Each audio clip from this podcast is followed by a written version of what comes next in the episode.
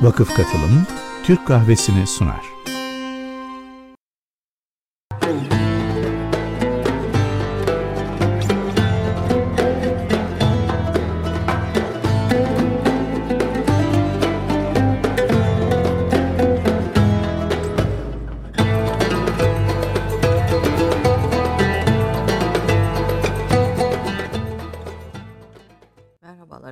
Türk Kahvesi'nde bugün yine kıymetli bir konu ağırlıyorum. Konu Ralf Ercilas'un. Ee, Türk tarihi ve Türk tarihinde Çinli kaynaklarda Türk tarihinin izlerini süren e, Türk tarihine ilişkin kitapları yayınlarıyla ve son olarak Çin e, üzerine İskender Öksüz Hoca ile birlikte çıkarttığı Çin Dünyayı Ele mi Geçiriyor şöyle göstereyim kitabıyla bugün Türk Kahvesi'nde konuğumuz oluyor. Ee, çalışmaları çok kıymetli çünkü tarihin içinden ve tarihin birikiminden bugünü anlamaya yönelik bize çok da ipucu e, sunuyor. Ee, hoş geldiniz. Ankara'dan geldiniz. Her şeyden e, önce zahmet ettiniz. Davetimize icabet ettiniz. Çok çok teşekkür ediyorum. Hoş bulduk. Ee, Davetiniz için ben teşekkür ederim. Estağfurullah. Efendim bir e, babanız Profesör Doktor Ahmet Bican Ercilasun. Anneniz Profesör Doktor Bilge Ercilasun. Ercilasun. E, eşiniz e, Gürjanat e, Kurman Galiyeva o da bir profesör. Böyle bir aile, böyle bir ailenin içinde böyle e, olan birisiniz e, ve e, Türk dili, Türk edebiyatı, Türkçenin konuşulduğu, sevildiği e, ve bu konuda gerçekten akademik, verimli çalışmalar yapan bir evin içinde bir anne babanla birlikte yetiştiniz. Önce biraz onu aslında dinlemek istiyorum izleyicilerimizle paylaşmak için. Çin ilgimizi çekiyor, Çin'le ilgili yazdığınız kitapta üzerinde duracağız ama önce böyle biraz o Türk tarihine olan merakınız ve bir tarih profesörü olmaya sizi yönelten, motive eden koşulları dinlemek isterim sizden. Sağ olun, çok teşekkür ederim. Şimdi e, tabii bu, bu biraz e, şey, çocukluğuma inmek gibi olacak. E, çocukluğumuzu anlatmak gibi olacak. E, şimdi e, bizim evde e, her zaman Türkoloji ve hatta Türk tarihi konuları konuşulurdu. Hatta e, güncel meseleler de konuşulurdu. E, ve e, evde sürekli kitap bulunurdu. E, hatta ben çocukken zannederdim ki e, bütün evlerde bu kadar kitap bulunur zannederdim. Yani onu normal zannederdim ben. E, e, ve ben de kitap okumaya çok meraklıydım. Daha ilkokuldan itibaren çok e, kitap okurdum. Romanlar, tarihi romanlar. E, bir müddet sonra ortaokul ve lisede başlayan a, birazcık akademik e, kitaplar e, okurdum. Oradan bazen anneme babama sorarak bazen de raftan rastgele seçerek bazı şeyler okurdum. Ee, bunun yanında işte e, evimize misafir geldiği zaman konuşulan konular yine hep Türkoloji, tarih konuları olurdu. Ee, işte e, genellikle sürekli evimize gelen e, bir, birkaç aile olurdu. Yani aile dostları işte e, Kafalı ailesi, Mustafa Kafalı, Sevgi Kafalı. Öksüz ailesi, İskender, İskender Öksüz, Öksüz, Emine Işınsu. Emine Işınsu. Ee, Somuncuoğlu ailesi, Saat Aynen. Somuncuoğlu, Mü- Mübeccel Somuncuoğlu. Ve sürekli bir böyle tarih ortamı konuşulurdu veya Türkoloji ortamı. Bir de Türk yurdu yani. Türk Tü- Türk meselesinin en e, ilgi odağı olduğu bir ev burası. Evet, evet. Yani çünkü hepsi de bu söylediğiniz isimlerin hepsi de kendi sahalarında böyle en e, ne diyelim master e, olmuş, usta olmuş isimler. Evet ve e, biz de meraklı çocuklar olarak e, o küçük çocuklar olarak hemen bir köşeye ilişir konuşulanları dinlerdik. Sürekli dinlerdik onları. E, üniversiteye gittiğimde, öğrenci olduğumda fark ettim ki benim vakit geçirmek için okuduğum kitaplar, evde raftan çekip okuduğum kitaplar e, derslerde aslında e, bir nevi kaynak kitaplar Olacak. olarak söyleniyor. Bibliografi olarak söyleniyor. Ben e, o zaman ancak farkına vardım. Yani aslında ben herkesin biliyor zannettiği şeyi okuyorum diye düşünüyordum. Halbuki öyle değilmiş. E, zamanla bu farkındalığa vardım. E, babanızın Türk lehçeleri sözlüğü e, hazırlayan ekibin başında olması ve pek çok yayını aslında bugün Türk dili için en önemli kaynak oluşturuyor. Yine annenizin de e, aynı şekilde. Ee, siz de bu yoldan devam ediyorsunuz bir tarih profesörü olarak. İlk doktora teziniz Kaşgar, tarihin derinliklerinden 19. yüzyıla. Bu neden önemli? Yani nedir Kaşgar'ın önemi ve aslında bugün Çin'i anlamak için e, Kaşgar e, şehri diyelim ve onun etrafındaki örgütlenme e, bize nasıl bir ipucu veriyor? Buyurun. Evet, bugün e, Doğu Türkistan'da Çin hakimiyeti var biliyorsunuz ve e, ben çocukluğumdan itibaren dediğiniz gibi hani Türk'ün konuşulduğu bir ortamda büyüdüğümüz için çocukluğumdan itibaren hep merak ederdim. Yani ne zaman başladı bu hakimiyet? E, ne oldu? Oradaki mesele nedir diye hep merak ederdim. E, doktora yaparken işte doktora hocamla da konuşmalarımız sırasında konu bulurken e, Ayşe Onat doktora hocam e, onunla da konu bulurken bu e, Mançuların Kaşgar'ı ele geçirmesi ve ondan sonra kurmuş oldukları e, sistem üzerine bir e, doktora yapalım diye düşündük. Türkiye'de de yapılmamış bir şeydi. E, ve böylece esas olarak 18. yüzyıl sonu 19. yüzyıl başına ağırlık veren bir tez hazırladım. Ama onun için Kaşgar'ın öncesini de öğrenmem gerekiyordu, araştırmam gerekiyordu. Onları da araştırdım ve sonucunda bu kitap ortaya, ortaya çıktı. Mançular e, Çinliler aslında değil mi? Mançular kim? Yani bugünkü Çin'e bağlayan o süreci biraz anlatın isterim. Evet aslında Mançular tıpkı bizim gibi bir bozkır halkı. Hı hı. Yani Moğollar gibi, Türkler gibi. Mançular yalnız en doğuda. Hı hı. Türklere göre çok daha doğuda bir yerde bulunuyorlar. Onlar e, daha önce Çin'i ele geçiriyorlar. Hı hı. Yani aslında bir Çinli hakimiyet değil bu Çin'e dışarıdan gelen bir hakimiyet.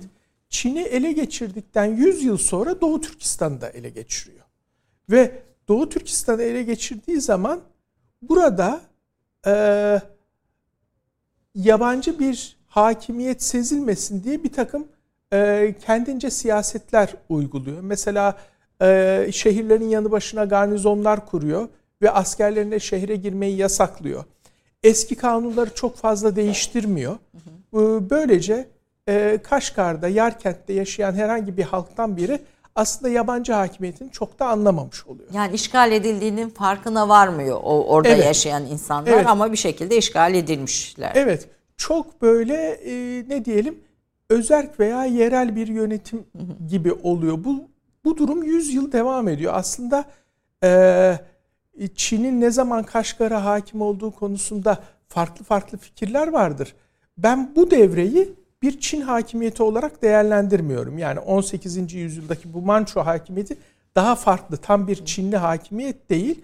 100 yıl bu devam ettikten sonra 1880'lerde artık Mançular tamamen Çinlileştikten sonra o zaman tam bir Çin hakimiyeti başlıyor. Yani 1880'lerden itibaren sistem de değişiyor. Doğu Türkistan için konuşuyoruz. Tabii. Tamamen bir Çin kanun sistemi başlıyor. Çin'de nasıl kanunlar uygulanıyorsa Doğu Türkistan'da da öyle uygulanmaya başlıyor. Esas aslında işgali 1880'lerden başlatabiliriz o yüzden. Doğu Türkistan'ın e, Çinler tarafından ne zaman işgal edildiği meselesi aslında bir tarafıyla da ekonomiyle de bağlantılı e, notlarınızda gördüğüm kadarıyla İpek yolunun keşfine de dayanıyor. Biraz bunu da aslında dinlemek isteriz. Evet, e, tabii tarih boyunca İpek yolu var hı hı. ve tarih boyunca Çin'in bozkırla mücadelesi var ve aslında Doğu Türkistan meselesi birazcık bu bozkırla olan mücadele sonucu devreye giriyor. Yani e, Hunlar var o zaman. Şimdi 2000 yıl önceye gittik biraz. E, ve Hunlar Çin üzerinde egemen konumda. Yani Çin'i ele geçirmiş konumda değil ama Çin'den vergi alan bir konumda. O durumda Çin'in enerjik bir hükümdarı var o yıllarda. O hükümdar e, bu durumdan nasıl kurtulabiliriz hesabını yapıyor ve Doğu Türkistan'a daha doğrusu hem Doğu hem Batı Türkistan'a e, bir elçi gönderiyor. Elçi şeye kadar gidiyor. Bugünkü Kırgızistan, Kazakistan'a kadar e, gidiyor elçi. Niyeti orada Hunlara düşman olduğunu düşündüğü bir halk var. O halkla ittifak kurmak. E, hükümdarın niyeti. Böylece Hunları geriletecek. Ama bu niyeti başarıya ulaşmıyor. Çünkü o halk hayır biz Hunlara saldırmak istemiyoruz diyor. diyor. Böylece siyasi olarak başarısız bir elçilik seferi olmuş oluyor bu. Fakat ondan çok daha büyük bir başarıya yol açıyor bu. E, çünkü bu elçi bir rapor getiriyor. Ve bu raporda e, hükümdar da akıllı bir hükümdar. Bu raporda e, Doğu Türkistan'ın e, askeri az olan şehirlerden oluştuğunu fakat ekonomik kuvvetinin çok fazla olduğunu fark ediyor. Ve bu ekonomik gücün Hunlara büyük bir e, destek sağladığını görüyor. O zaman Çin hedefini Hunların merkezinden ziyade Doğu Türkistan'a doğru yöneltiyor. Şöyle düşünüyor. Ben Doğu Türkistan'ı Hunlardan koparırsam o zaman o onların ekonomik zenginlik ekonomik zenginliklerini baltalamış olacağım. O zaman kendilerini de yok edebileceğim diye düşünüyor. Ve o zamandan itibaren ne zaman Bozkır'da güçlü bir hakimiyet çıksa Çin hemen Doğu Türkistan'a yönelip orayı Bozkır'dan koparmaya çalışıyor. Sürekli olarak 2000 yılın buna diyalektiği diyebiliriz bir nevi. Devam ediyor. Bu aslında bir taraftan ekonomik gücünü perçinlemesiyle de e, alakalı. Peki e, Asya Hunları, Türk tarihinde Asya Hunları birinci hakimiyet dönemi yine bu çalışmanız. E, siz Mete Modun diyorsunuz. Evet. Yani siz değil yani gerçeği Modun. Hani biz Mete evet. diyoruz daha doğrusu evet. bir evet. işin. Halk arasında Mete olarak yayılmış. Aslında Mete diye de devam edebiliriz yani. Edebilir. Evet. Ama ilk şeyi asıl hani kaynaklarda evet. okun, okunması Modun. E, Türk tarihinin çağları yine önemli bir e, eser. E, Türk tarihinin çağlarını da 3-4 e, şeye ayırıyorsunuz asra. E, Türk yönlülüğün arkeolojik çağı bulgular evet. var o döneme ilişkin. Evet. E, biraz çok kısa ondan da söz edin istiyorum. Çin'e tamam. geldiğimizde. E, tamam. Be, beş çağa ayırdım ben. Buradaki amaç da şu. Bizim malum e, ilk çağ, orta çağ, yeni çağ, yakın çağ bölümlenmelerimiz var. Bunlar hep Avrupa tarihini esas alıyor. Avrupa tarihini esas alması sebebiyle Türk tarihine çok iyi uymuyor. Ben şunu düşündüm bu kitabı yazarken. Acaba sadece Türk tarihine bakarak ben nasıl bir çağ bölümlenmesi yapabilirim? Esasında niyetim buydu ve bunu bunu da başardım bir ölçüde. Milattan önce 209'a kadar arkeolojik çağ dedim. Sebebi yazılı kaynakların az olması. Az olması. Sonra Bozkır çağı. Evet 209'dan 840'a kadar Bozkır çağı dedim. Sebebi merkezin Bozkır'da olması o dönem. 840'tan 1220'ye kadar erken İslam çağı dedim. Tam batıya doğru göç ve İslam'a giriş çağı olmasından dolayı. 1220'den 1789'a da büyük hanedanlar çağı dedim. O da Asya'nın her bir yerinde büyük Türk hanedanı olmasından dolayı 1789'dan günümüze de modernleşme ve cumhuriyetler çağı dedim. Çünkü orada da işte günümüzde de görüyoruz hep cumhuriyet esasında Türk devletleri ortaya çıkıyor. İlginç bir şey söylüyorsunuz. Türk ruhu galiba her çağın ana trendini yakalayarak kendini yeniden var ediyor diyorsunuz. Bu çalışmaların sonunda gördüğümüz bir şey e, olarak söylüyorsunuz. Bunun istisnası olmamış. Yani her dönem bir Türk devleti olmuş. Her dönem bir Türk devleti olmuş ve çağa göre de kendini yenilemiş. Yani e, dünyada çağın yükselen trendini Türkler yakalamışlar. Onu kendilerine uydurmuşlar ve o çağında e, lideri haline yükselmişler öyle diyebiliriz. Her çağ böyle bir mücadeleyi beraberinde evet, e, çok beraberinde. sıkıştıkları zamanlar da olmuş ama o sıkışıklıkları çağı yakalamakla aşmışlar öyle diyebiliriz. E, Türklerle ilgili en eski buluntular Botay ve Derey e, Derey ve kazıntılarına kadar gidiyor herhalde bu üç bir de Anao'da bir bölge var. Evet. Bunlar nerelerde tam olarak? Bunlar Botay bugünkü Kazakistan'ın kuzeyinde. Ee, Anav Türkmenistan'da, e, Derevka'da Ukrayna'da. Ukrayna'da. Üç, üç bölgede de Türklerle bölge. ilgili arkeolojik e, kazılar yer alıyor. E, Türk Devrimi ve Atatürk Türk Dil Devrimi. Bu evet. da yine sizin eserlerinizden bir ötüken yayınlarından evet. çıkmış. E, burada da e, ki e, çalışmanızdan da kısaca dinlemek isterim. Evet o da aslında Türk tarihinin çağlarının son dönem dediğimiz o modernleşme ve cumhuriyetleşme döneminin Türkiye ayağını anlatan, onu genişleten bir kitap. Anladım. Biraz onun içine gidiyor. Peki şimdi ben Çin'le ilgileniyorum diyeceğim hocam. E, çünkü gerçekten e, Çin dünyayı ele mi geçiriyor? İskender Öksüz hocamla birlikte hazırladığınız kitabı okurken hayretler içinde kaldım. Bir ne kadar az şey biliyoruz biz bu konuya ilişkin. Yani bilmediğimiz bir kültür tamamıyla. E, iki E, amaç, hedef ve yöntemleri itibariyle e, bu konunun bilinmesinin bizim kendi geleceğimiz açısından da elzem olduğu e, kanaatine vardım. Şimdi Çin deyince neyi tahayyül edelim? Şimdi aslında e, Çin'i anlamak için e, nasıl bir ülke tahayyül edelim? Biraz oradan bize resmederseniz başlayalım. Evet, Çin deyince öncelikle tabii ki e, Doğu Asya'da üretim gücü yüksek, aşırı bir üretimi olan ve önümüzdeki yıllarda giderek daha çok gündemimize gelecek olan bir ülkeyi tahayyül edelim gelecek olarak. Geçmiş olarak da geçmişin yüzyıllar öncesinden gelen bir takım köklerine e, bağlılığı olan e, komünist devirde bir takım bu kökleri re karşı bir takım hareketler olsa da aslında o karşı hareketler bile yine Çin'in kendi diyalektiğinde açıklanabilen hı hı. E, ve e, tarih bilinci çok yüksek bir ülkeyle karşı karşıya olduğumuzu söyleyebiliriz. Yani Çin bugünkü Çin tarihinden bir güç alıyor. Tarihteki stratejilerini kullanıyor ama kendisinin kitapta diyorsunuz 2049 e, alıntıyla e, ve şeyle 2049'da Çin e, Amerika'yı yenerek Amerika'yı ekonomik olarak yenerek dünya hegemonu olmak istiyor. Evet. Yani bu, bunun biraz detaylarını konuşalım. Yani ne, niye ve nasıl bunu başaracak? Ekonomik büyümesinin sırları ne, nerede? Nasıl bir yönetim modeli var? Aslında Çin ruhunu, duygusunu, kültürünü anlamak için neye bakmak lazım? Nerelere bakmak lazım? Evet. Onların savaş hilelerinden söz ediyorsunuz. 36 savaş hilesi. Evet. E, düşünme biçimleri. Bütün bunları bir kısa bir reklam arasından sonra dinleyelim sizden. Tamam. Profesör Doktor Konur Alp Ercülasun 1972 yılında İstanbul'da doğdu. Türkolog bir anne babanın oğlu olan Ercülasun ilk ve orta öğrenimini Ankara'da tamamladı. Dil ve Tarih Coğrafya Fakültesi Tarih bölümünden mezun olduktan sonra aynı bölümde Genel Türk Tarihi yüksek lisansına başladı. 1995'te değişim öğrencisi olarak gittiği Tayvan'daki Ulusal Çingçi Üniversitesi'nde bir yıl Çince kursu aldı ve Mançu devrinde Moğolların göçebe ekonomisi adlı teziyle yüksek lisansını tamamladı. Tayvan'dayken Çin'in çeşitli bölgelerine, Doğu Türkistan'a ve Moğolistan'a saha çalışması ziyaretlerinde bulundu. Çin'den yola çıkıp karadan Özbekistan'a giderek tarihi İpek yolunun havasını soludu. Doktorasını Dil ve Tarih Coğrafya Fakültesinde Çin Hanedanı devrinde Kaşgar isimli teziyle tamamladı. Daha sonra bu tezi tarihin derinliklerinden 19. yüzyıla Kaşgar adıyla Türk Tarih Kurumu yayınlarından yayınlandı.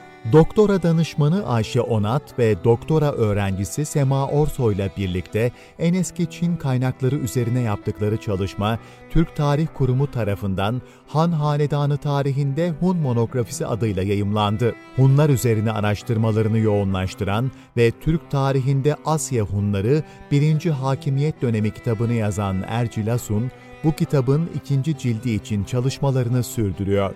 Türk tarihine genel bir bakışı ve bilimsel bir tasnifi vermek amacıyla Türk tarihinin çağları, Cumhuriyet'in ilk yıllarını bir genel Türk tarihçisi gözüyle anlatmak için Türk Devrimi ve Atatürk kitaplarını yazdı. Tarih alanının dışında günümüzdeki Çin'le ilgili birçok veriyi takip eden Profesör Doktor Konur Alp Ercülasun, Çin'i Batılıların gözüyle veya Çin'in kendi gözüyle değil, kendi değerlendirmeleriyle anlamaya öncelik verdi. Profesör Doktor İskender Öksüz'le birlikte yazdıkları Çin Dünyayı Ele mi Geçiriyor isimli ortak kitap, günümüz Çin'ini Türk gözüyle anlama çabasının bir ürünü olarak ortaya çıktı. Efendim bu kıymetli çalışmalarıyla Profesör Doktor Konur Alp Ercilesun konuğumuz Türk Kahvesi'nde biz Çin'i konuşmaya devam ediyoruz. Hocam yalnız e, bu şeyde e, merak et kaç dil biliyorsunuz? Ee, Çince biliyorum. Çünkü Çince kaynaklarla çalışıyorsunuz evet. tamamen. Evet. Yani çalıştığınız dönemin başka kaynak yok. Döneme dair başka kaynak evet. yok. Başka? Çince biliyorum, İngilizce biliyorum. Hı hı. Ee, işte bütün e, Lehçeler. Türk lehçelerini konuşabiliyorum. Evet. evet çünkü orada Türk lehçelerini de konuşabilmek çok evet. özel bir bir alan. E, o, biyografinizde vardı Tayvan'da da bulunuyorsunuz. Biz bu Çin Tayvan meselesini çok anlamıyoruz. Yani e, Amerika işte Pelosi'yi gönderiyor Tayvan'a filan aralarındaki şey biraz onu da konuşurken şimdi biraz Çin'i anlatmaya bize başlayınca onu da bir e, izah edin. Belki izleyicilerimizin zihninde de e, neden Amerika'nın Tayvan'a çıkartması bu kadar önemli Çin açısından nasıl hangi sembolleri içinde barındırıyor onu da dinleyelim istiyorum. Buyurun nasıl bir ülkeyle karşı karşıyayız? Çin deyince evet. ne ne, evet. ne düşüneceğiz? Evet aslında 1949'dan başlayacaktım. Hı. Ama Tayvan'da sorunca 1911'den baş, başlamak gerekiyor. Ee, bir nevi şöyle e, bu Çin Halk Cumhuriyeti dediğimiz o büyük kıta Çin, Çin'i ne 1949 Çin'i dersek Tayvan'a da 1911 Çin'i diyebiliriz aslında. Çünkü e, bu e, tıpkı bizdeki gibi orada da modernleşme e, çabaları olunca bir de onların e, bizden farklı olarak yönetici hanedanları kendilerinden değildi. Yani e, bizde Osmanlılarla Türkler arasında böyle bir ayrım yok fakat Çin'de Mançular yabancı bir hakimiyetti Çin'e. Birazcık orada e, yabancı düşmanlığı da devreye girdi. Yani bir nevi e, bu ilk Çin modernistleri aslında birazcık da şey yabancı bir hakimiyeti kaldırmaya yönelik milliyetçiler olarak da düşünülebilir. Mançuları yabancı görüyorlardı. Tabii, yabancı bir hakimiyet olarak görüyorlardı ve nitekim 1911'de e, Mançu iktidarı yıkıldı ve Çin Cumhuriyeti ilan edildi. Dolayısıyla bu Çin Cumhuriyeti'ni ilan eden e, grup e, dünya literatüründe milliyetçiler olarak geçti. Ve e, 1911'den 49'a kadar Çin'i e, bir cumhuriyet halinde yönettiler. İşte bir parti kuruldu. Birden çok parti vardı aslında ama bir tanesi hep iktidar oldu. O arada Çin Komünist Partisi de kuruldu. Çin Komünist Partisi zaman zaman bu iktidar partisiyle Çin Cumhuriyeti'nin kurucu ve iktidar partisiyle zaman zaman ittifak etti, zaman zaman çatıştı. Ee, fakat 1945'ten sonra, İkinci Dünya Savaşı bittikten sonra bu çatışma derinleşti ve Çin bir iç savaşa düştü. Ve bu iç savaşın taraftarlarını dünya literatürü komünistlerle milliyetçiler olarak, olarak yazdılar. Yani 1911 e, Çin'i milliyetçiler olarak geçerken bir de o, o rejimi yıkmak isteyen komünistler vardı. Ve nihayet 1949'da komünistler başarıya ulaştı. Ee, Kaçanlar? Milliyetçiler, milliyetçiler kıta Çin'i terk ederek Tayvan'a sığındılar. Ve hükümeti orada devam ettirdiler. Yani aslında devlet yıkılmadı ama küçüldü diyebiliriz. Bir ada seviyesine küçüldü. Öbür tarafta da Pekin'i ele geçiren e, komünistler 1949'da Çin Halk Cumhuriyeti'ni ilan ettiler. Böylece bir Çin Halk Cumhuriyeti bir de Çin Cumhuriyeti olmuş oldu ama e, Birleşmiş Milletler kurulurken e, tam da o yıllara denk gelir Birleşmiş Milletler'in kurulması.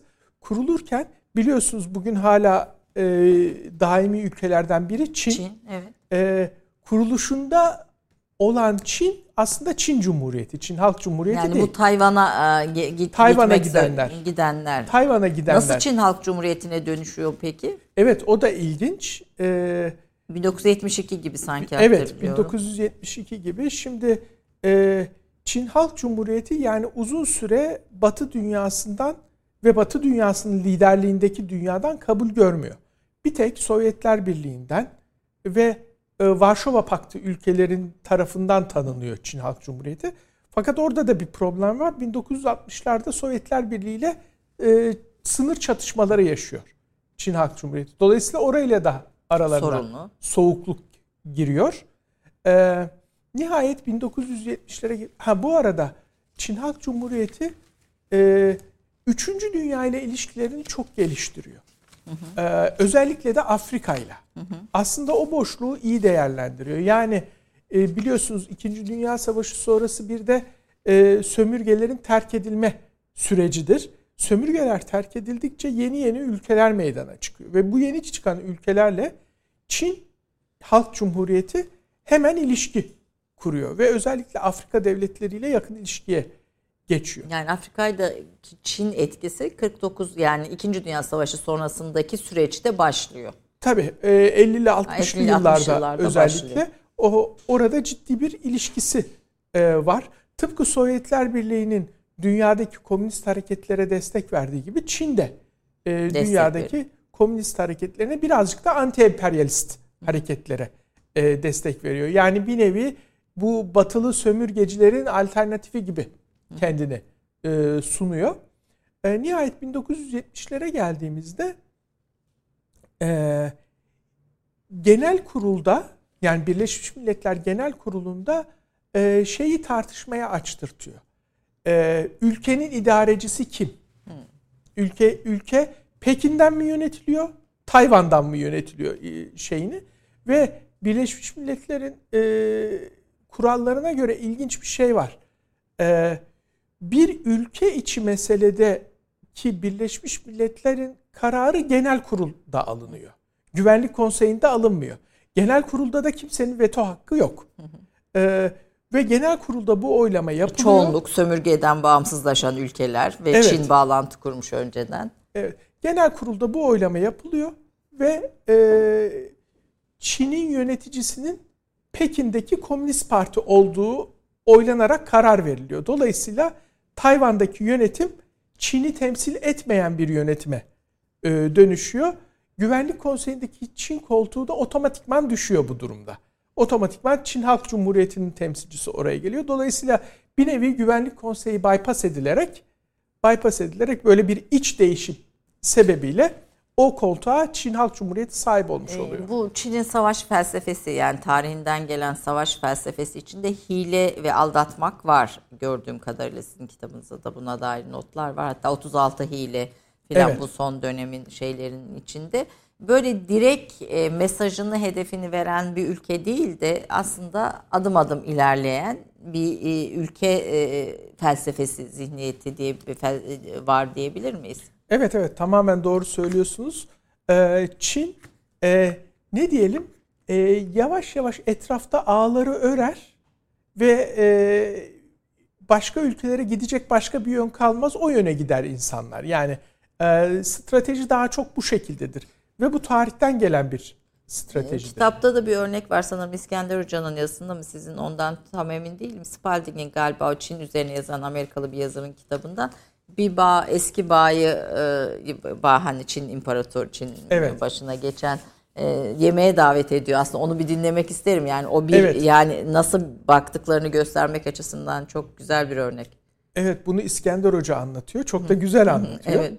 Ee, işte e, yeni diktatör e, eski diktatörün komutanlarını yemeğe davet ediyor. Ee, işte e, muhteşem bir ziyafet veriyor. Zaten e, bu kısmı İskender Hoca da söylüyor olabilir. Zaten Çin'in bir özelliği de bütün şeylerin infazların yemekte yapılmasıdır. Şö şölende yapılmasıdır. Önce şölen olur sonra idam olur. E, işte e, neyse muhteşem bir şölen veriyor. Sonra bir kılıç ustası çıkıyor. O kılıç ustası da muhteşem bir kılıç gösterisi e, sunuyor. Tabii ki davet edilenler de idam edileceklerini biliyorlar. Biliyorlar ve e, kılıç gösterisi de bitmiş ama hala idam edilmemişler. Merak ediyorlar. Diyorlar bizi ne zaman idam edeceksiniz diyorlar. Ve yeni diktatör de diyor ki başlarınızı önünüze eğin diyor. Başlarını önlerine eğince başları düşüyor. Yani kesilmiş o kılıç Meğer gösterisi esnasında. kılıç gösterisi esnasında ustalıkla kesmiş. Ve ee, öyle ki hissetmemiş bile yani. Hani işin evet. tabii aslında bir, bir, bir tür metaforda içeriyor. E, bu bu bir e, şey e, bir felsefeyi anlatmak açısından çarpıcı bir örnek diye bunu araya koydum. Şimdi e, Tayvan meselesi oradan başlayan bir mesele ve Amerika'nın Tayvan'a ilgisi de bu, bu yani bir tür. Evet or- oraya da e, gelelim. Bu iç savaş sırasında e, Amerika hep e, milliyetçi Çin'in yanında. Yani 1911 Çin'inin yanında çünkü orada işte zaten Sovyetler Birliği var, zaten anti komünist duygular var. Karşı tarafta komünist olunca otomatikman komünistlere karşı ve sonuna kadar e, Milliyetçi Parti'yi destekliyor. E, nihayetinde e, Milliyetçi Parti kaybedince Tayvan'a kadar çekiliyor. Ama Amerika daha iç savaş zamanında yani 45-49 arasında e, bu meseleye aslında boğazına kadar gömülmüş durumda. Yani o kadar angaja olmuş ki bu iç savaşa e, tarafını kolay değiştiremiyor. Yani e, kaybeden tarafı genelde Amerika pragmatiktir ve hemen kazanana geçer ama burada geçemiyor. Burada e, çünkü çok fazla angajı olmuş. Burada e, işte e, hala Tayvan'ı desteklemeye devam ediyor. Milliyetçileri desteklemeye devam ediyor. Burada tabii ki Sovyetler Birliği ve antikomünizm de rol Etkili. oynuyor. Soğuk Savaş sonrası da sürüyor ama bu desteği. Bugün Tabii. de hala bu Pelosi'nin Tayvan hatta, ziyareti. Hatta Asya'da Asya'da e, büyük antikomünist forumların öncüsü hep Tayvan oluyor. Yani adeta e, Asya'daki antikomünist hareketlerin öncüsü gibi o anlamda da Amerika ile yan yana hareket etmiş oluyorlar. Fakat e, diğer yandan Çin'le Sovyetler Birliği de ters düşünce bu sefer Amerika Çin'i Çin Halk Cumhuriyeti'ni kendi yanına çekmek için bu sefer onunla da ilişkileri düzeltiyor. Onunla da düzeltiyor ve kendisi açısından başarılı bir politikayla e, komünist dünyaya da bir şey sokmuş oluyor. İkilik sokmuş oluyor ve yıkılana kadar aslında Rusya. e, Çin'le Sovyetler Birliği de pek hoşlaşmıyorlar. Ee, ben okurken aslında hatta o yıkılış sürecinde Çin'in Amerika'ya destek olduğuna dair bir izlenim de edindim sizin notlarınızdan. Yani Rusya'yı yıkan süreçte Çin'in Amerika'ya kısmen destek olduğuna dair. Bu Vietnam Savaşı'nda bir bağlantı kuruluyor Amerika ile sanırım. Nixon'un Mao ile görüşmesi böyle bir tarihi bir andır. Kissinger'ın e, Evet. Pekin'e ziyareti. Bunlar da aslında Amerika-Çin ilişkilerinde bir dönüm noktası herhalde. Evet onlar da dönüm noktası. Ee, Amerika gayri resmi olarak 71-72'de o gizli ziyaretlerle Çin'le ilişkilerini kurmaya başlıyor. Oradaki amaç da e, Sovyetler Birliği'ne karşı müttefik kazanmak. Dediğiniz gibi dediğiniz gibi Çin e, o tarihlerden itibaren aslında e, adeta Sovyetlerden daha çok Amerika'ya yakın. Hatta şöyle bir durum oluyor 70'li yıllarda. E, e, dünyadaki komünist hareketleri takip edenler bunu fark ederler. E, dünyadaki komünist hareketler de bölünüyor. Yani Ma- Maoist komünistler ve e, Sos- Sovyetler Birliği. E, bizde de öyleydi. Bizim dönemimizde Evet. e, Mağcular falan hala da bugün onların izleri var. Evet. Sürer. Ve orada da bölünüyor. Yani aslında Amerika Çin'le yakınlaşmakla dünyadaki komünist hareketlere de e, hareketleri de bu şekilde etkilemiş oluyor. Ve böylece e, Sovyetler Birliği destekli komünist hareketler epey güç kaybediyor. Yani e, bu da önemli Sovyetler Birliği'nin e, dünyadaki Etkisini. aşağı doğru gidişinde. E, o gidişte Afganistan Savaşı'nda Çin'in bir ittifakı gene sizin notlarınızda dikkatimi çekti. E, Çin e, şöyle bir destek veriyor diye not almışsınız. E, Rusların önemli e, komutanlarını suikastle öldürüyor Amerika ile ittifak ederek. Evet yine İskender Hoca'dan o. İskender Hoca'dan evet, Evet. bu da önemli bir şey dedi bir detay olarak söyleyeyim. Efendim buyurun Mao'dan başlayarak ben Evet. sözü size bırakıyorum. Estağfurullah, estağfurullah. E, şey, bu e, peki Mao'ya dönelim. Yine Mao'ya da ve- veya buradan devam. Siz buyurun. Bize, bize bir edecektim. Çin ha- hayal ettirin. Yani nasıl bir Çin, nasıl bir ülke? Hani bugünden de olabilir. Bu siz bize bu, bu ülkeyi Tamam. biraz daha anlamamızı, Evet. nüfuz etmemizi sağlayın. Şimdi 1949'da e, şey kurulduğu zaman, Komünist Çin kurulduğu zaman e, Çin Halk Cumhuriyeti adıyla işte başı Mao oluyor bunun. E, büyük bir e, şey, gerilla lideri diyebiliriz. Yani çok iyi bir şekilde şeyi örgütlemiş. E, ve Çin e, komünizmi şeyle kazanıyor. Köyleri örgütleyerek kazanıyor. Yani e, köyleri örgütleyip köy köyler üzerinden şehre yürüyor ve e, şehirde hakim olan milliyetçileri ele geçiriyor. Bu arada Çin özelinde şunu söylemekte fayda var. E, Tayvanlılar veya Tayvan'daki hükümet 1911 Çin'i e, etiket olarak milliyetçi geçiyor. 1949 Çin'de etiket olarak komünist geçiyor. Ama e, ulusal değerler ve milli e, hasletler açısından baktığımızda komünistler daha da milliyetçi, Milliyetçi. diyebiliriz. Ama öne çıkan özellikleri komünist olmaları. Şimdi Mao biraz çatışmacı bir kişilik. Yani e, şeydeyken e, rekabet içerisindeyken çok iyi bir askeri örgütlenmeyle iktidarı ele geçirebiliyor ama iktidara geldiğinde e, kendisi iktidarda olmasına rağmen hala çatışmacı e, bir kişilik. Bir takım atılımlar yapmaya kalkıyor. O atılımlar e, büyük facialara yol açıyor. İşte ileriye doğru büyük adım var mesela 50'li yıllarda. E, bir e, komünizmin ekonomik ne kadar iyi olduğunu göstermek amaçlı ideolojik bir faaliyet. İşte e, en büyük tarım ürünleri, en büyük e, en fazla tarım ürünleri diye. Halbuki bu bir müddet sonra çok zorlamalar olduğu için şeye yol açıyor, kıtlığa yol açıyor. E, diğer yandan büyük sanayi hamlesi diyor. Büyük sanayi hamlesinde de işte e, Çin'in ne kadar büyük e, sanayi hamlesi yaptığını rakamlarla göstermek için o kadar zorluyor ki sonuçta kırsalda e, insanlar e, kazma küreklerini eritmek zorunda kalıyorlar o sanayi hamlesini göstermek için. Yani tepede olanla aşağıda olan uymuyor ve bir çatışma yaratıyor bu. Bunun yanında işte meşhurdur zaten kültür devrimi ve o kültür devrimi 10 yıl sürüyor. 10 yıl sürüyor. Ee, ve aslında çok da kötü bir devirdir Çin için. Yani adeta e, ya öğrenci öğretmenini dövüyor diyorsunuz. Ta, tam o şekilde. Yani e, okumuşların e, eski hani bu komünizmde vardır ya feodal düzen e, söylemi. Eski feodal düzenin devamcıları ve e, temsilcileri olarak lanse edildiği doktorların, hakimlerin, e, öğretmenlerin e, bu şekilde lanse edildiği bir dönem. Dolayısıyla 14-15 yaşındaki bir çocuk bile kendisini öğretmenden üstün görüp e, bir takım hareketlerde bulunabiliyor. E, çok da kanlı bir dönem oluyor. Aha bunun yanında Mao ne yapıyor? Bunun yanında Mao aslında bizim alıştığımız Çin'den farklı, bugün alıştığımız Çin'den farklı. E, o zaman 1949'da 500 milyon Çin'in nüfusu. Ve Mao diyor ki bugüne kadar Avrupalılar bize kötü davrandı. Bizi sömürdüler. Sömürmelerin önemli bir sebebi diyor bizim nüfusumuz az olduğu için bizi sömürebildiler diyor.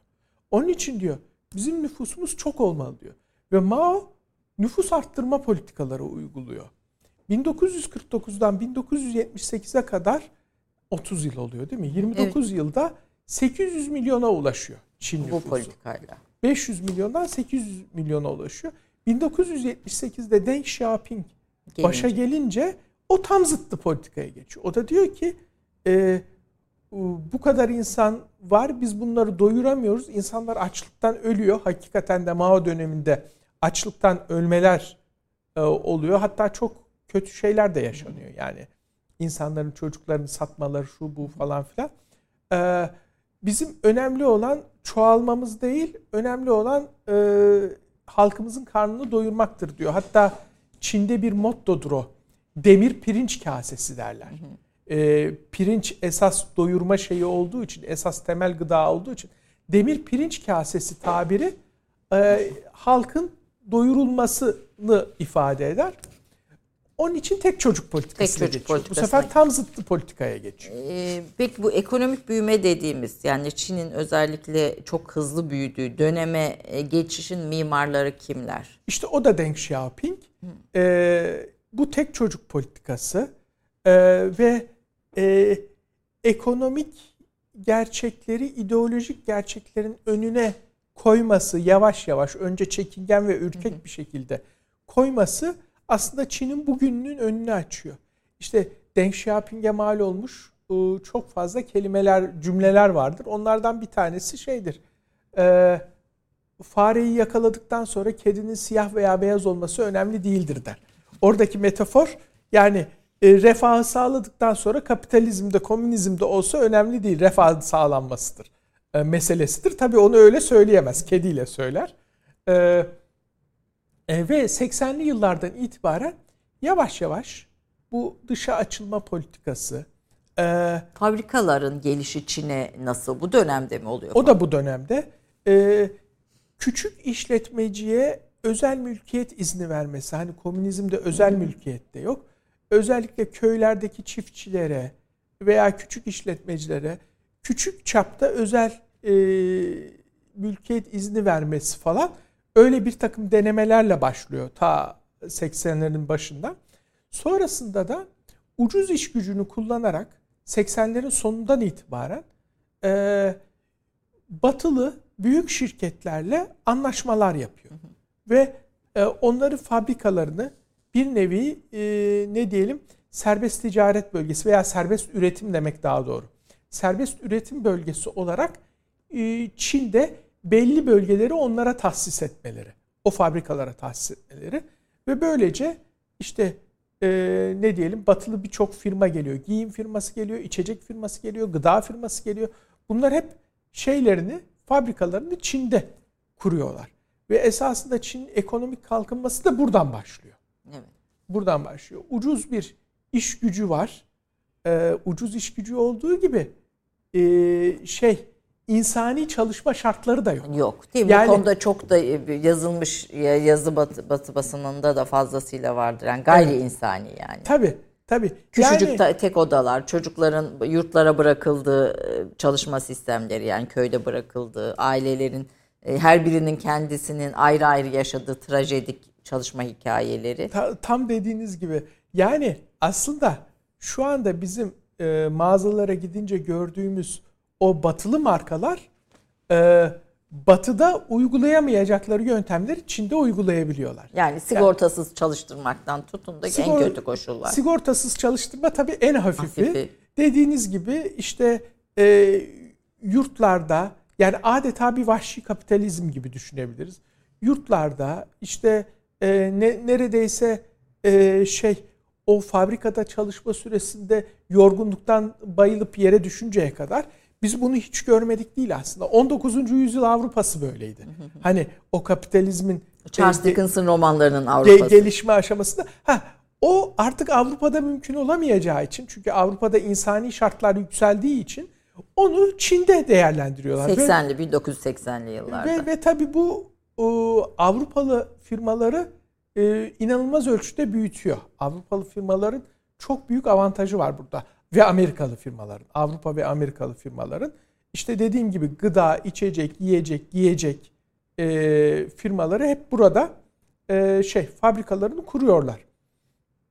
E, Çin de zaten e, bu yönden çok insani açıdan dikkat etmediği için e, Çin bir anlamda şöyle bir ülke. E, ekonomik kalkınmayı bireysel refahın önüne koymuş bir ülke. Hatta bireysel refah da demeyelim. Bireysel varlık e, şeyinin de önüne koymuş. Yani orada e, birkaç kişinin kaybolması Çin için o kadar önemli değil. Bazı acıların yaşanması Çin devleti açısından önemli değil. Onlar bir makina gibi bakıyorlar e, işe ve kalkınmayı. E, ben bunu şey olarak söylüyorum. Ne pahasına olursa olsun kalkınma. Evet. Yani İnsan e, zayiatına rağmen. İnsan Ruhsuz zayiatına, bir kalkınma ama. Tabii. İnsan zayiatına rağmen hatta 90'larda bu şey e, doğa zayiatına rağmen de olabilir. Bu Çin'in güneyinde büyük bir nehir var. Yangtze Nehri diyorlar. Çincesinin ter tercümesi aslında uzun nehirdir. E, Yangtze diyorlar. Bu Yangtze'nin kollarında barajlar yapıyor. E, ve hiçbir çevresel faktörü de dikkate almadan yapıyor o barajları. Birçok köy sular altında kalıyor e, hani sistemli bir sular altında kalma da değil. Bunu 90'ların özellikle ikinci yarısında görüyoruz. Sürekli seller ve doğal afetler meydana geliyor. Sebebi de tamamen bu yapılan barajlar. barajlar. Denge, iklim dengesini tabii orada bozduğu için barajlar ona sebep oluyor. Ee, peki bu kapitaliz aslında kapitalizmin büyümesinde diyelim bu dünya devi markaların ortaya çıkmasında Çin'in katkısı büyük oluyor. Sunduğu ucuz emek ve ucuz koşullarla birlikte. E, kapitalizmle dansının Çin'in sonraki aşamalarını reklamlardan sonra konuşalım. Ondan sonra ne oluyor ve bugüne geldiğimizdeki durumu kısa bir reklam arasından sonra konu Rabbi Ercilesun Hoca ile buradayız efendim. Efendim Türk kahvesinde 3. bölüm daha hızlı geçiyor biliyorsunuz her seferinde olduğu gibi. Ee, şimdi Şangay Beşlisi'nde konuşalım. Çünkü bu önemli. Kuşak yolu da konuşalım bu bölümde hocam. Bunlara da değinelim ve Çin ne yapmak istiyor gelecekte onu konuşalım. Çünkü bu Ukrayna meselesi Amerika'nın Ukrayna savaşını kışkırtmasında Çin'i Çin'in hedefleri etkili oluyor. Sizin sizden okuduğum kadarıyla. 90'lara kadar bu, bu reklam öncesinde konuştuğumuz şekliyle böyle geliyor. Bir işte kapitalizmin evet. cenneti oluyor yani. Üretim evet. cenneti haline geliyor. Müthiş bir üretim. Fabrikalar Çin'e geliyor. Ekonomi, bankalar belki bu, bu sürecin içinde finanslı oluşuyor. Rusya'nın yıkılmasından sonra ne oluyor ve evet. Önce, 2013'e kadarki olan süreci anlatıp 2013 tabii. sonrasını da bir anlatalım. Tabii. Önce oradaki ilginç bir anekdotu e, söyleyelim isterseniz. 1991'de 25 Aralık yanlış hatırlamıyorsam Sovyetler Birliği'nin resmen dağıldığı ilan edilince ben hala o günü e, dün gibi hatırlıyorum. İşte e, işte malum TRT vardı. TRT'nin ana haber programında bütün dünya e, liderlerinin şeyleri vardı. Mesajları, mesajları vardı. Tarihi bir gündü çünkü. İşte Amerika'sından Almanya'sına işte e, bizde de hem e, rahmetli Demirel hem de Özal'ın ayrı ayrı e, mesajları vardı. E, günün anlam ve önemine e, dair.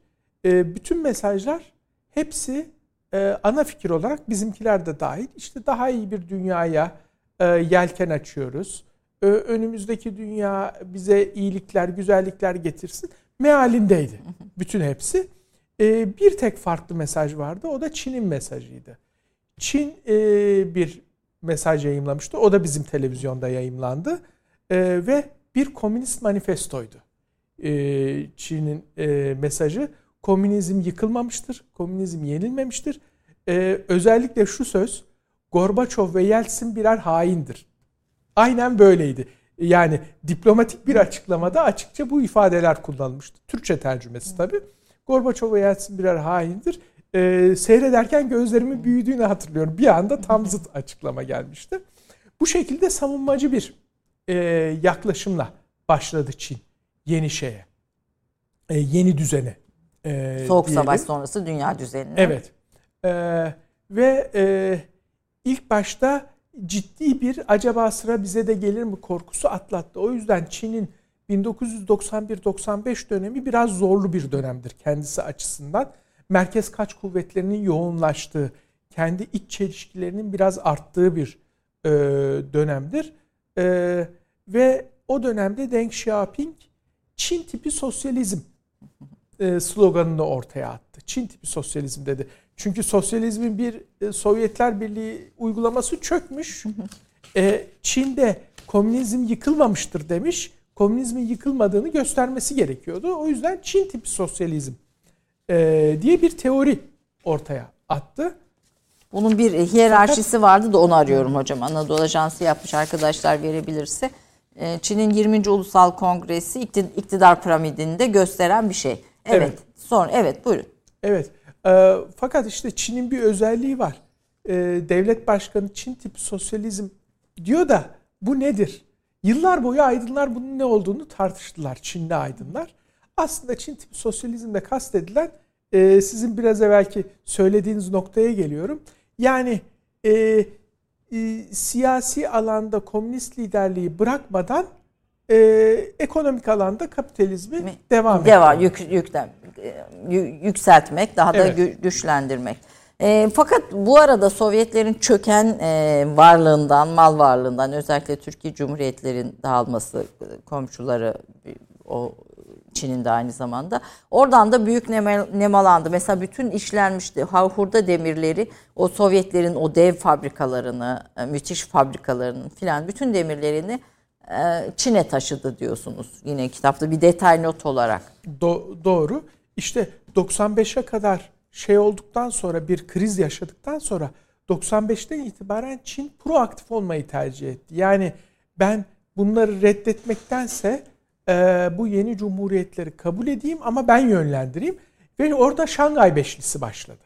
E, sınır problemlerimizi çözelim e, ana mottosu altında Rusya, Kazakistan, Kırgızistan, Tacikistan'ı da içine alan bir Şangay Beşlisi oldu. Bu 6 yıl kadar devam etti ve daha sonra e, Çin bunun başarılı olduğunu gördü. Ayrıca kendi içerisinde de, kendi toprakları içerisinde de bir batı bölgeleri kalkınma e, projesi başlattı. Çin'in böyle şey e, ne diyelim ayna yankısı bakış bakışları vardır. Yani ayna yankısı bakışları. E, evet öyle diyebiliriz. Yani şimdi e, Türkistan'da ortaya çıkmış yeni cumhuriyetler Doğu Türkistan'a bir tehdit olabilir mi diye düşünüyor. O o tehdidi de ortadan kaldırmanın yolu e, Türkistan'daki cumhuriyetlerin e, cazibesini azaltmak veya Doğu Türkistan'ın cazibesini yükseltmek. Onun için Almatı ve Bişkek'e karşı Urumçi'yi ekonomik olarak daha güçlendirmek. Nitekim de 97'den e, itibaren başlattığı Batı bölgeleri kalkınmanın şeyi buydu. Hı hı. Veya e, Moğolistan'daki Ulan Batur'a karşı İç Moğolistan'daki Höhot şehrini daha ekonomik cazibe merkezi haline getirmek. E, böylece kaynakları mümkün olduğu kadar oraya e, yığdı. Dış politikada da e, Şangay Beşlisi'nin başarılı olduğunu görünce bunu sistemli bir hale getirmek için Şangay İşbirliği Örgütü'nü 2001'de kurulmasına öncülük etti. Özbekistan ona katıldı. Ve biliyorsunuz Şangay İşbirliği Örgütü bugün Asya'da görülen en önemli örgütlerden biri. Yani Zaten, Doğu Asya'daki Çin hegemonyasına bir adım diyebilir miyiz buna? Evet diyebiliriz. Ee, Çin önderlik önderliğindeki bir Asya planlaması e, diyebiliriz buna Çin açısından. E, ve e, işte Amerika'nın bir takım faaliyetlerinden dolayı aslında Şangay İşbirliği Örgütü ilk başta çok ses getirmemişti. Hatta biraz da ölü doğmuştu. Hı hı. Ama Amerika'nın işte Irak'a saldırısı, e, bu renkli devrimlerdeki rolü ve diğer ro- rolleri falan e, Asya'da ciddi bir anti-Amerikan dalgasını estirdi ve Şangay İşbirliği Örgütü e, aşağı yukarı e, 2007-2008'lerden itibaren ciddi bir geri dönüş yaşadı ve daha da güçlendi. Ve daha da güçlendi. Bugün hatta her Şangay İşbirliği Örgütü toplantısı yapıldığında neredeyse alternatif NATO gibi bakılıyor. Halbuki daha farklı bir özellikli olmasına rağmen algı biraz bu şekilde oluyor. İlerliyor. 2013'e kadar bu devam etti ve Çin ekonomisi 2013'e kadar 20 kattan fazla büyüdü evet, diyorsunuz. Evet. 2013'te ne oldu? Çin'in yeni o dönemki lideri Xi Jinping'in özellikleri neler? Evet. Şimdi 2013'e kadar Çin Halk Cumhuriyeti'nin aslında uluslararası ilişkilerdeki politikası daha pasif bir politika doğrudan kendisini ilgilendirmeyen konulara hiç karışmama bir prensibini bu söyleyebiliriz 2013'e kadar. Ee, karıştığı takdirde de herkesin söylediğini tekrarlama. Ee, üçüncü olarak, üçüncü bir prensip olarak da şey, Birleşmiş Milletler Güvenlik Konseyi'nde hani veto hakkı olan beş ülkeden biri ya, Birleşmiş Milletler Güvenlik Konseyi'nde hiçbir zaman tek başına kalmama. Yani mutlaka bir başka ülkeyle birlikte hareket etme, e, genel trende aykırı hareket edecekse bile e, bazen Sovyetler Birliği'ni bazen de Fransa'yı takip ederek e, Amerika'ya karşı bir fikri önce onların söylemesi üzerine o da söyleyebiliyor. En fazla çekimser kalma. En fazla yapacağı şey çekimser kalma. 2013'e kadar dolayısıyla küresel anlamda daha çok pasif bir Çin'i görüyoruz diyebiliriz. 2013'te ilk defa bir proaktif politika, küresel ölçekte bir proaktif politika ortaya koyuyor. O da Kuşak Yol Projesi. Kuşak Yol Projesi ilk defa Çin'in doğrudan kendini ilgilendirmekten ziyade Çin'in bir küresel bakış ortaya koyduğu bir proje. Ee, yani küreselleşmenin yeni savunucusu oluyor bu bu şeyle. Tabii ki. Tabii ki. Aslında e, Çin şu anda e, en büyük küreselleşmeci diyebiliriz. Çünkü e, şimdi bir takım ideolojik kalıpları bir kenara bırakırsak yani bazı bazı şeylere e, derinden gelen e, dönüşümler e, gözlüğüyle bakmamız gerekiyor. Şimdi küreselleşme aslında büyük yapıların işine yarayan bir şey. Yani küreselleşme işte emperyalizm, batı emperyalizmi veya doğu emperyalizmi veya işte ideolojik bir şey diye bakarsak orada biraz yanılmamız muhtemel. Ee, kimin üretimi daha fazlaysa küreselleşme ona yarıyor. Hı hı. Eğer benim üretimim daha fazlaysa ben elbette ki dünyada gümrük duvarları istemem. Çünkü e, kendi malımı satmak daha rahat isterim. satmak isterim. Ama ben üretimde zayıfsam e, ve hemen komşularımdaki üretimler benden daha güçlüyse o zaman gümrük duvarlarının az olması benim üretimimi baltalayacak bir tehdittir bana. O zaman elbette ki gümrük duvarlarının yüksek olmasını isterim. Dolayısıyla e, eğer pragmatik bakarsak ortada hiçbir ideoloji yok aslında. Ulusal çıkar var. Ulusal çıkar var. Amerika dünyadaki en büyük üretici güç olduğu için 20. yüzyılda özellikle 91 sonrası ki Sovyetler Birliği rekabeti de gidince Amerika orada iyice rahatladı. Küreselleşmenin en büyük savunucusu oldu. Neden? Çünkü artık ürününü satması gerekiyordu. Ama şimdi bunun için evet, bunun için e, işte bizde de hatırlarsınız onun tartışmaları yapıldı. İşte gümrük duvarları da neymiş, eskide kalması gerekirdi, şuydu buydu. Bunların hepsi Amerikan mallarının çok daha rahat dünyayı dolaşmasının aslında altyapısı.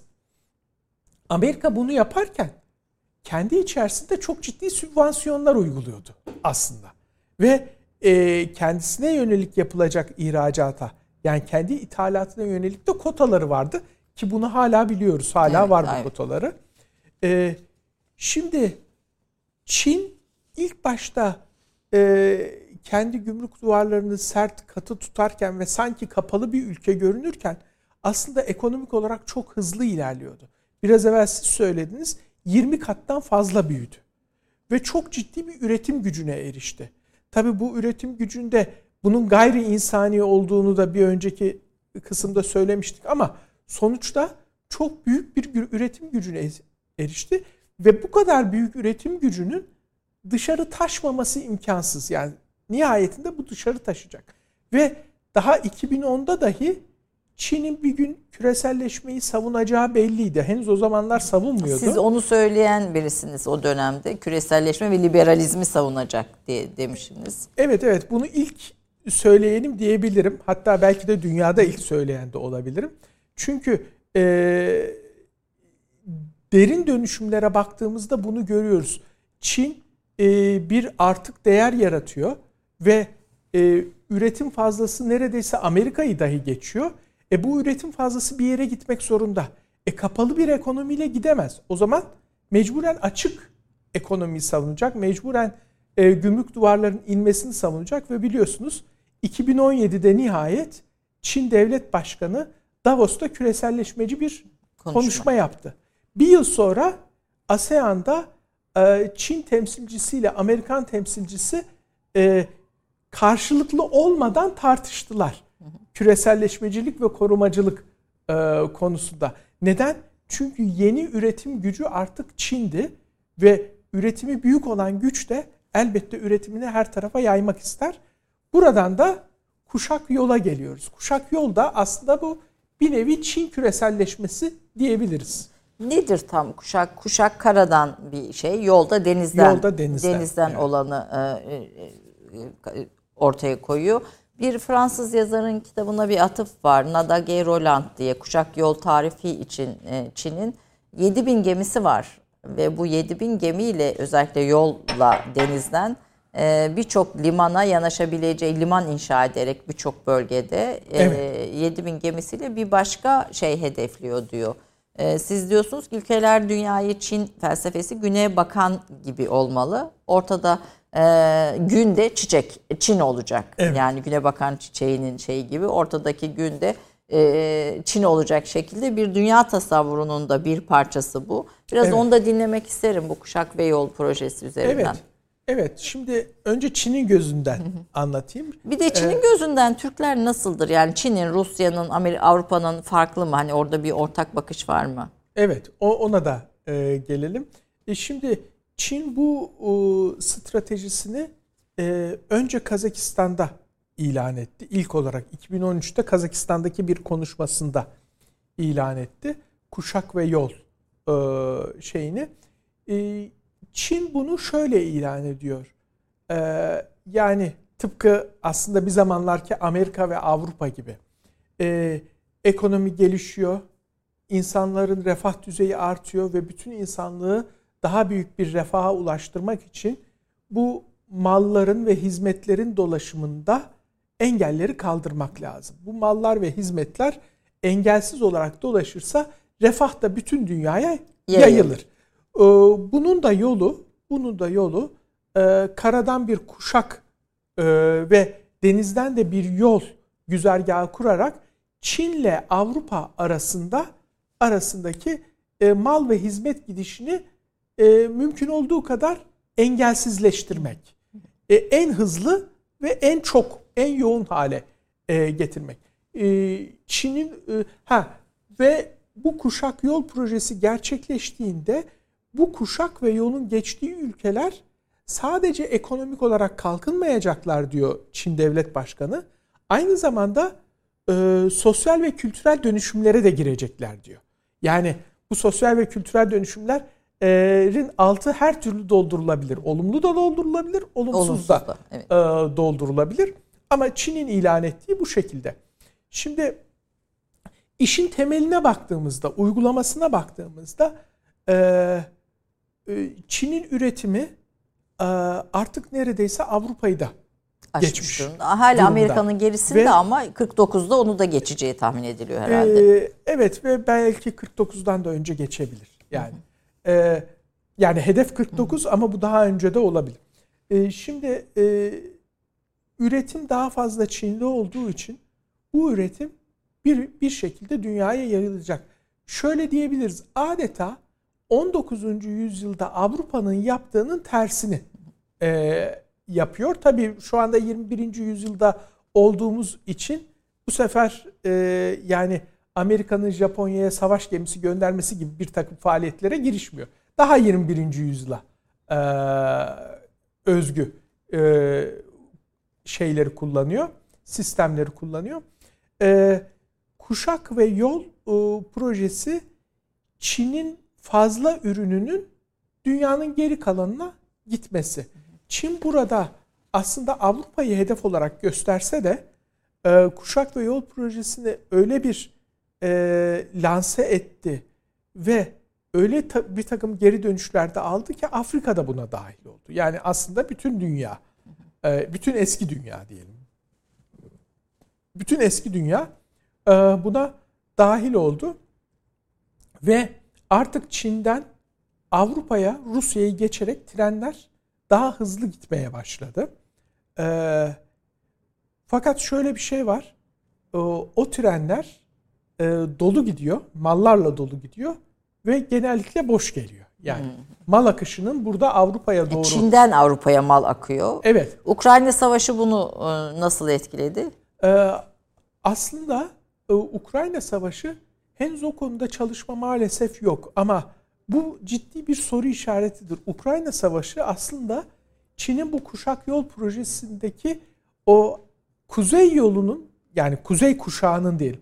Kuzey kuşağının ucunda cereyan ediyor. Dolayısıyla ciddi bir etkisi olması lazım. Ama maalesef o yönde raporlar hiç görmedim. Raporlar ve çalışmalar. Dolayısıyla orada ciddi bir şey olması lazım. Ha burada üretimle ilgili e, biraz önce söyleyecektim.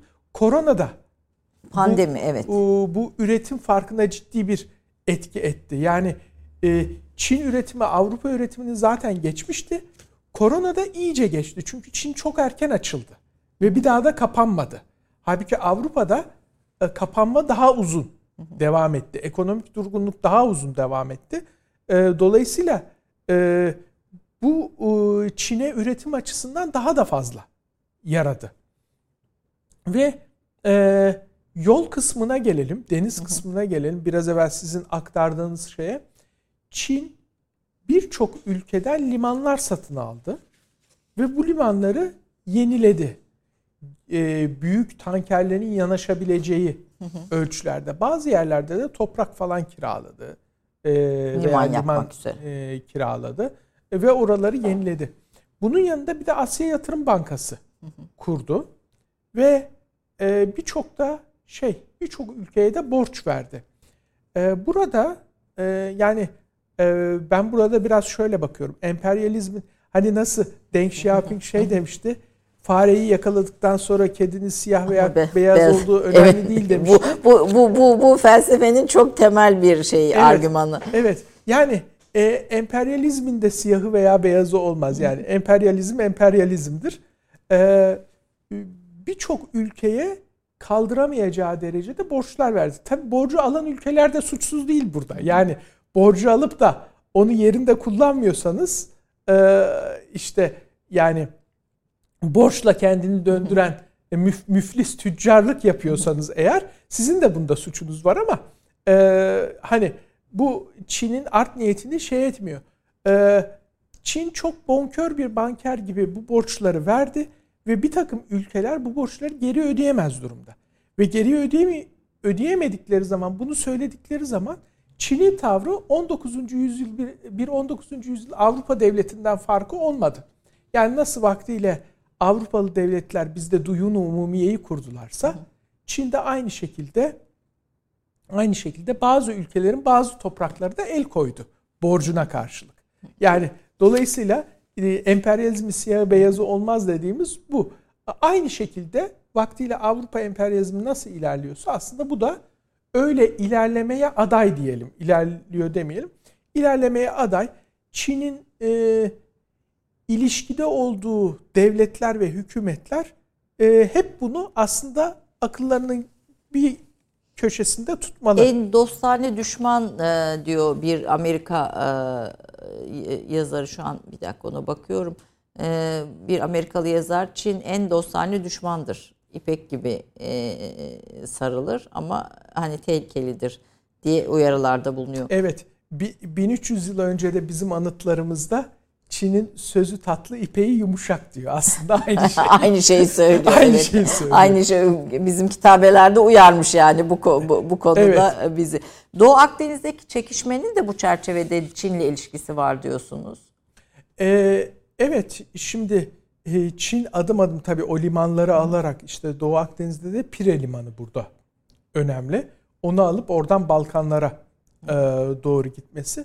Dolayısıyla ee, burada e, Avrupa'nın Avrupa'nın bir anlamda e, Çin'e karşı ön almaya çalışması, Çin'in burada bu kadar yayılmasını engellemeye çalışması gibi bir takım hamleleri söz konusu.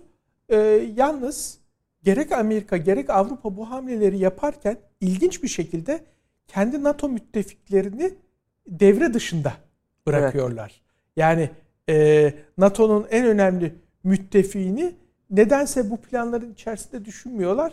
E, yani adeta böyle onu da karşı kulvara itmeye çalışma gibi bir durum e, söz konusu. Halbuki burada eğer Çin'i bir tehdit olarak görüyorlarsa Avrupalılar ve Amerikalılar o zaman cepheyi güçlendirmek zorundalar. Yani bu anlamda kendileri açısından Avrupa ve Amerika'nın da çok akıllıca hareket ettiği gibi bir durum e, ben şahsen görmüyorum. Çin onların da ayarlarını bozmuş gibi görünüyor aslında. Yani mesela Amerika'nın Çin'le Çin kültürüyle ilgisi de çok geç başladı diyorsunuz. Yani bunlar nasıl bir ülke, nasıl bir siyaset, nasıl bir felsefe o, o da geç geç çalışmaya başlıyorlar Çin'i. Tabii e, çalışma açısından e, erken olabilir ama siyaset geliştirme açısından Amerika'da hala e, soğuk savaş, eski soğuk savaş etkisinden kurtulamamış çevrelerin etkisi hala güçlü.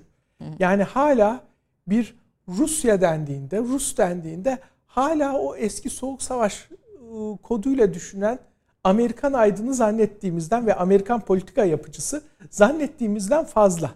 Yani hani biz bazen kendi içimizdeki tartışmalarda hep kullandığımız bir tabirdir. Soğuk savaş e, düşüncesiyle düşünmeyelim deriz ya. Amerika'da da hala bundan kurtulamayan çevreler fazla. Halbuki yeni çağ yeni bir takım politikalar gerektirir. Onun için Amerika'da o dönüşü tam yapamıyor. Yani bu yüzyıla politikalarına tam da adapte olabilmiş değil. Bu yüzyılda galiba Çin'i anlamak lazım bu politikalara e, adapte olmak için. E, çok az süremiz kaldı. Bu sürede aslında yani birçok başlık var Çin'le ilgili. Çin'in mesela bir kongresi toplanıyor bugünlerde New York Times'ta da dün galiba ona ilişkin bir haber vardı. Bildiğimiz kongre ve parti değil herhalde değil mi o bu kongre? Yani 2000'den evet. fazla üyesi olan evet. bir kongre ve iki, yılda bir kez iki hafta süreyle galiba toplanıyor. Evet, evet. Şimdi e, Çin'in bir e, parti kongresi var. Bu bugünlerde o toplanıyor. Bir de ulusal kongre var. Ulusal kongrede Mart aylarında toplanıyor. E, dediğiniz gibi e, yılda bir kere iki hafta toplanıyor. Zaten siyaset bilimi teorilerinde e, bir meclisin e, üye sayısı e, 500'ü aştığı zaman ideal sayı olarak 400-600 arası verilir. 500'ü aştığı zaman oralarda doğru dürüst tartışma olmaz. Aslında oralar e, tek adam dikta rejimlerine giden şeylerdir diye söylenir.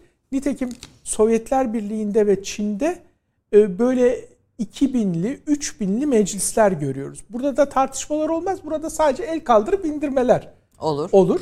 Nitekim zaten bunu seremonyal bir amaçla kullanıyor. Her her seferinde bu ulusal kongre toplandığında işte dünyaya e, özellikle bunların azınlık üyeleri de var. Azınlık üyelerinin kıyafetlerinden fotoğraflar. İşte onlar kendi kıyafetleriyle geldiler diye. Halbuki esas Çin'de işi yürüten işte burada önümüzdeki piramitte de var. Piramit evet. E, işi yürüten merkez komite dediğimiz o aşağı yukarı 200 kişiden oluşan şeydir. Bütün yetkileri onlar alır ve Çin Komünist Partisi idare eder. Ee, ilginç bir şekilde ulusal kongrede ulusal kongrede Çin Komünist Partisi dışında da üyeler vardır. Ee, aslında e, Çin'de parti olarak kabul edilen Çin Komünist Partisi dışında yaklaşık bir 6-7 tane yapı var. Her birinin de bu 2296 içerisinde bir 5-10 üyesi var. Yani onlara ben partimsiler diyorum. Partimsiler olarak e, Çin Komünist Partisi liderliğini kabul ediyorlar. E, bu Çin meselesini daha çok konuşmaya devam etmeliyiz hocam. Süremiz bugün bitti ama daha biz dediğim gibi konuşmalarımızın 2-3 sayfasını benim aldığım notların sadece birazını konuşabildik. Yani arkada dev bir külliyat var. Bugünlerde neyle uğraşıyorsunuz hocam? Çin bir taraftan Çin politikasını izliyorsunuz ama hani 21. Evet. yüzyılın galiba en büyük aktörlerinden birisi Çin olacak ve bizim buraya odaklanmamız gerekiyor. Bir diğer taraftan Doğu Türkistan meselesiyle oradaki Müslüman halk vesilesiyle de Çin evet. bizim son derece gündemimizde. Evet. Ee, bir yandan güncel olarak mecburen tabii Çin'le uğraşmaya devam ediyoruz. Güncel olarak onu ta- takip ediyoruz ama akademik olarak şimdi bu Asya Hunları kitabımın ikinci cildini ya- yazıyorum. İnşallah önümüzdeki 1-2 yıl içerisinde bir ikinci cilt kitap olarak sunacağım onu da. E, efendim konuğum bir Derya Deniz yine e, Konural Hoca. E, tabii anne baba kıymetli profesörler, eş de öyle, aile ortamı öyle, aile çevresi öyle bir aslında e, Türk dünyasına ilişkin müthiş bir kültürel iklimde beslenmiş ama aynı zamanda bilimsel çalışmalarıyla da bu sahaları geliştirmiş, Türk bakışını oluşturmaya çalışmış bir isim. Çok çok teşekkür ediyorum efendim. Ben ee, ederim. Vakt, ise, tekrar sizi davet etmek isteriz. Çünkü Çin meselesini sadece dediğim gibi girişini e, girişinden şöyle bir izlenim edinebildik.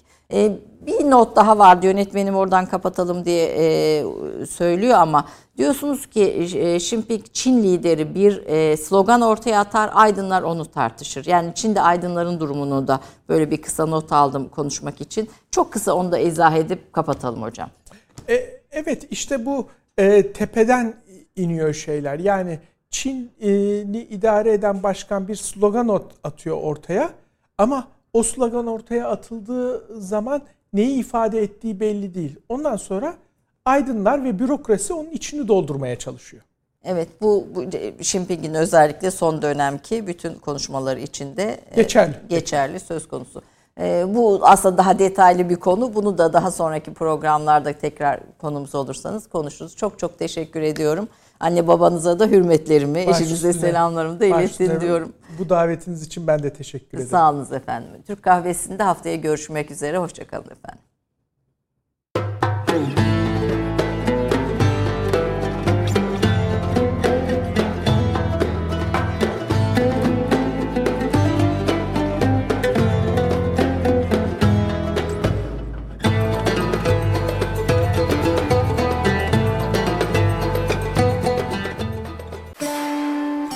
Vakıf Katılım Türk Kahvesi'ni sundu.